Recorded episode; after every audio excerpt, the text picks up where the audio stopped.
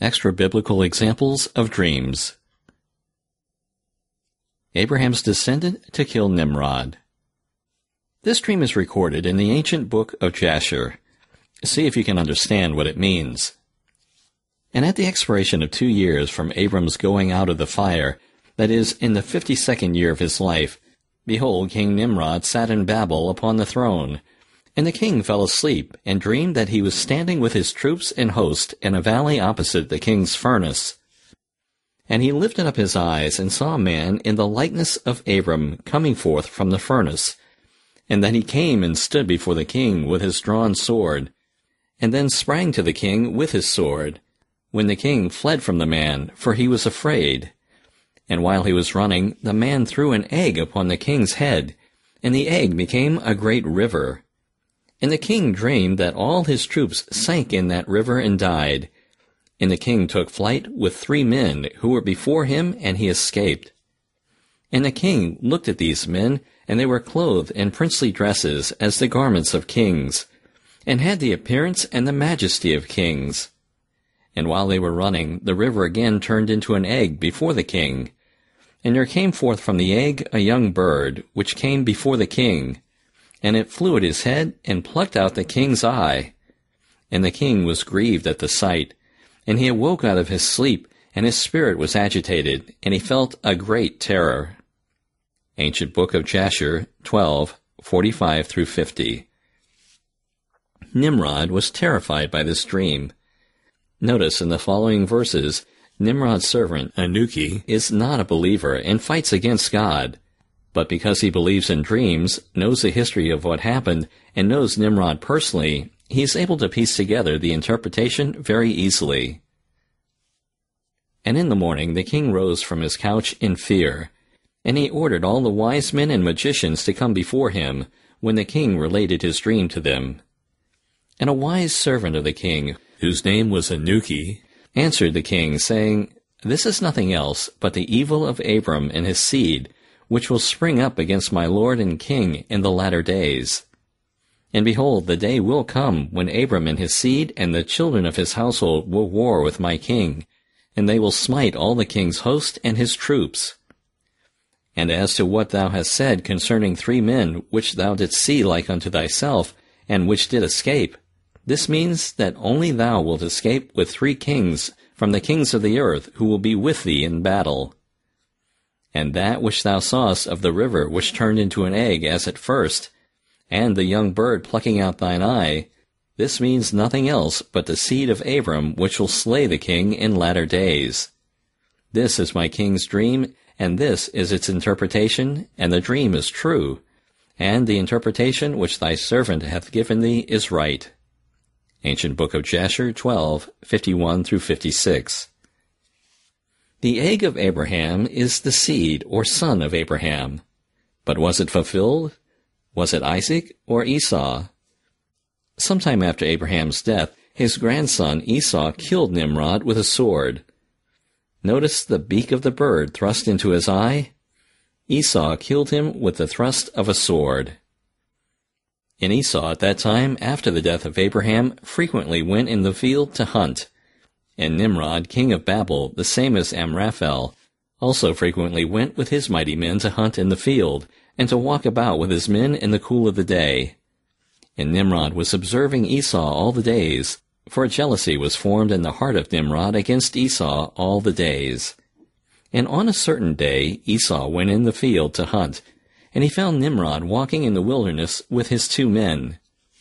And all his mighty men and his people were with him in the wilderness, but they removed at a distance from him, and they went from him in different directions to hunt. And Esau concealed himself for Nimrod, and he lurked for him in the wilderness. And Nimrod and his men that were with him did not know him, and Nimrod and his men frequently walked in the field at the cool of the day, and to know where his men were hunting in the field. And Nimrod and two of his men that were with him came to the place where they were, when Esau started suddenly from his lurking place, and drew his sword, and hastened and ran to Nimrod to cut off his head.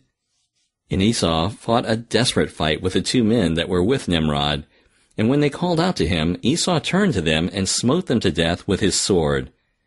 And all the mighty men of Nimrod who left him to go to the wilderness heard the cry at a distance, and they knew the voices of those two men, and they ran to know the cause of it, when they found their king and the two men that were with him lying dead in the wilderness.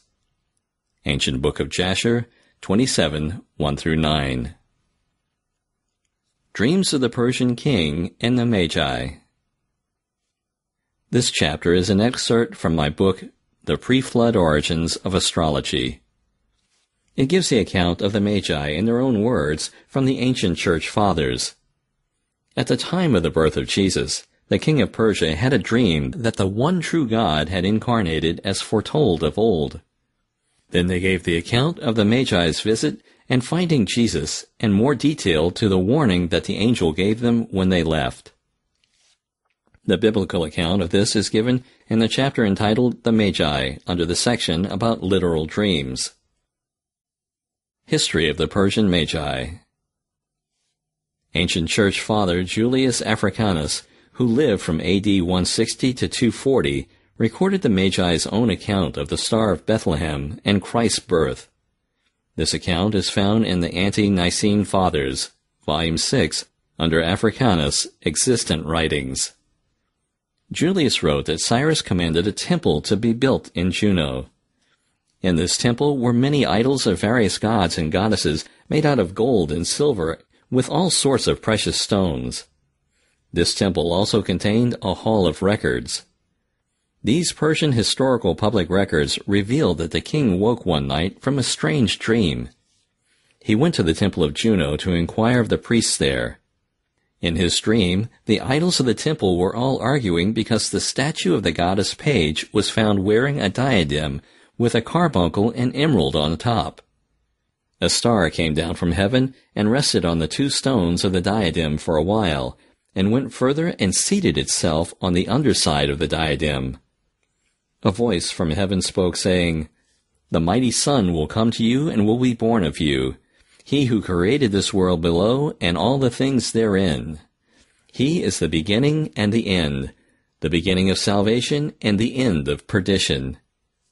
Then the statue of the god Dionysus stated, "Our time is over. He who is before all things has come to the realm of men, and we are merely deceivers." At once all the idols fell down and were no more. The Magi, wise men, who were skilled in astronomy and dream interpretation, stated that the goddess Page was a queen worshipped in ancient times and was long since dead and buried, but she was also the personification of the constellation Virgo, the Virgin. The diadem, in the way it was described, represented the country of the Jews, for they are made of twelve tribes. The emerald and carbuncle were two of the precious stones found in the breastplate of the Jewish high priest Ephod. They represented the tribes of Levi and Judah, which in turn are known to represent priesthood and kingship. The star coming down from the heavens is none other than the deity himself, the creator of all things.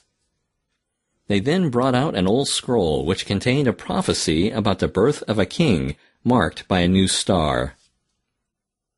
Church Father Origen, in Against Celsus one sixty, stated that the Magi had a copy of the prophecy of Balaam found in Numbers twenty-four about the star coming out of Jacob. It was given to them by the great sage Daniel after a time of Cyrus's taking the kingdom. Origen also stated in Against Celsus one fifty-eight that historical records indicated that the Magi were not Chaldeans but Persians. The Magi remarked that a star had just appeared. The advice the Magi gave the king was to send a delegation to Jerusalem, the capital of Israel, to inquire about the new virgin-born Jewish divine king. The king did exactly that. He sent a delegation of Magi who had studied the Jewish religion and had come to believe in their sacred writings. The rest of what followed in the record is the Magi's own words as to what they found. "When we came to Jerusalem, the sign of the star, together with our arrival, roused all the people. They said, 'Why are Persian wise men here, and what is this strange stellar phenomenon?' The chief of the Jews interrogated us by asking, 'For what purpose have you come here?' And we said, Because he whom you call the Messiah has been born. They did not believe us, but did not dare to accuse us of anything. But they said to us, By the justice of heaven, tell us what you know about this matter. We answered them, You do not truly believe in him, nor would you believe us, even if we swore an oath. You follow your own heedless counsel, because the Christ, the Son of the Most High, is born, and he is the subverter of your law and synagogues. That is why you're acting like you have been stuck with a dart, and are bitter when you hear his name, and see that we have suddenly come here, because we truly do believe. Then they took counsel together, urged us to accept their gifts, and tell to no one that such an event had occurred in their land, because it may cause people to revolt against them. But we replied, We have brought gifts in his honor, with the view of proclaiming those mighty things which we have witnessed in our country on occasion of his birth. And you dare to bribe us to conceal the things which the divinity who is above the heavens has communicated to us, and neglect the commandments of our proper king? After reconsidering, they gave the matter up. And when the king of Judea sent for us, and put to us certain questions, we acted in the same manner, until he was thoroughly enraged at our replies. We left him accordingly, without giving any greater heed to him than to any other common person. We came to that place, then to which we were sent, and saw the mother and the child, the star indicating to us the royal babe. And we said to the mother, What is your name, O renowned mother? And she said, Mary, sirs. And we said to her, Where are you from? And she replied, From the district of the Bethlehemites. Then we said, Do you have a husband? And she answered, I was only betrothed when a certain Sabbath dawned. At the rising of the sun an angel appeared to me, bringing me suddenly the glad tidings of a son. And in trouble I cried out, Be it not so to me, Lord, for I have not a husband. And he persuaded me to believe that by the will of God I should have this son. Then said we to her, Mother, Mother, all the lords of the Persians have called you blessed. Your glory is great, for you are exalted above all women of renown, and you are shown to be more queenly than all queens. The child was sitting on the ground, being, as she said, in his second year, and having in part the likeness of his mother. She had long hands, and a body somewhat delicate, and her color was like that of ripe wheat, and she had a round face, and had hair bound up. We brought along with us a servant who was a skilful painter, who painted a portrait of them both, which we brought back with us, and placed it in our temple. It is inscribed, To Jove the Son, the mighty God, the King Jesus, the power of Persia dedicated this.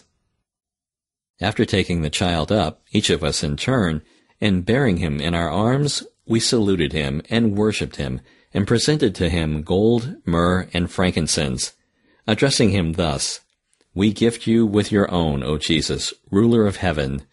In no other way would things unordered be ordered were you not at hand.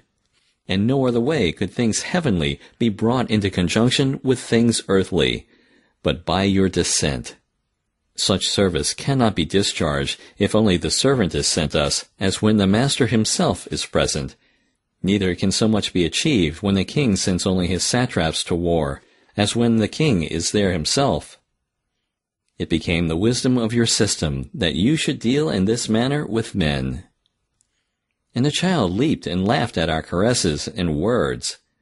And when we had bidden the mother farewell, and when she had shown us honor, and we had testified to her the reverence which became us, we came again to the place in which we lodged.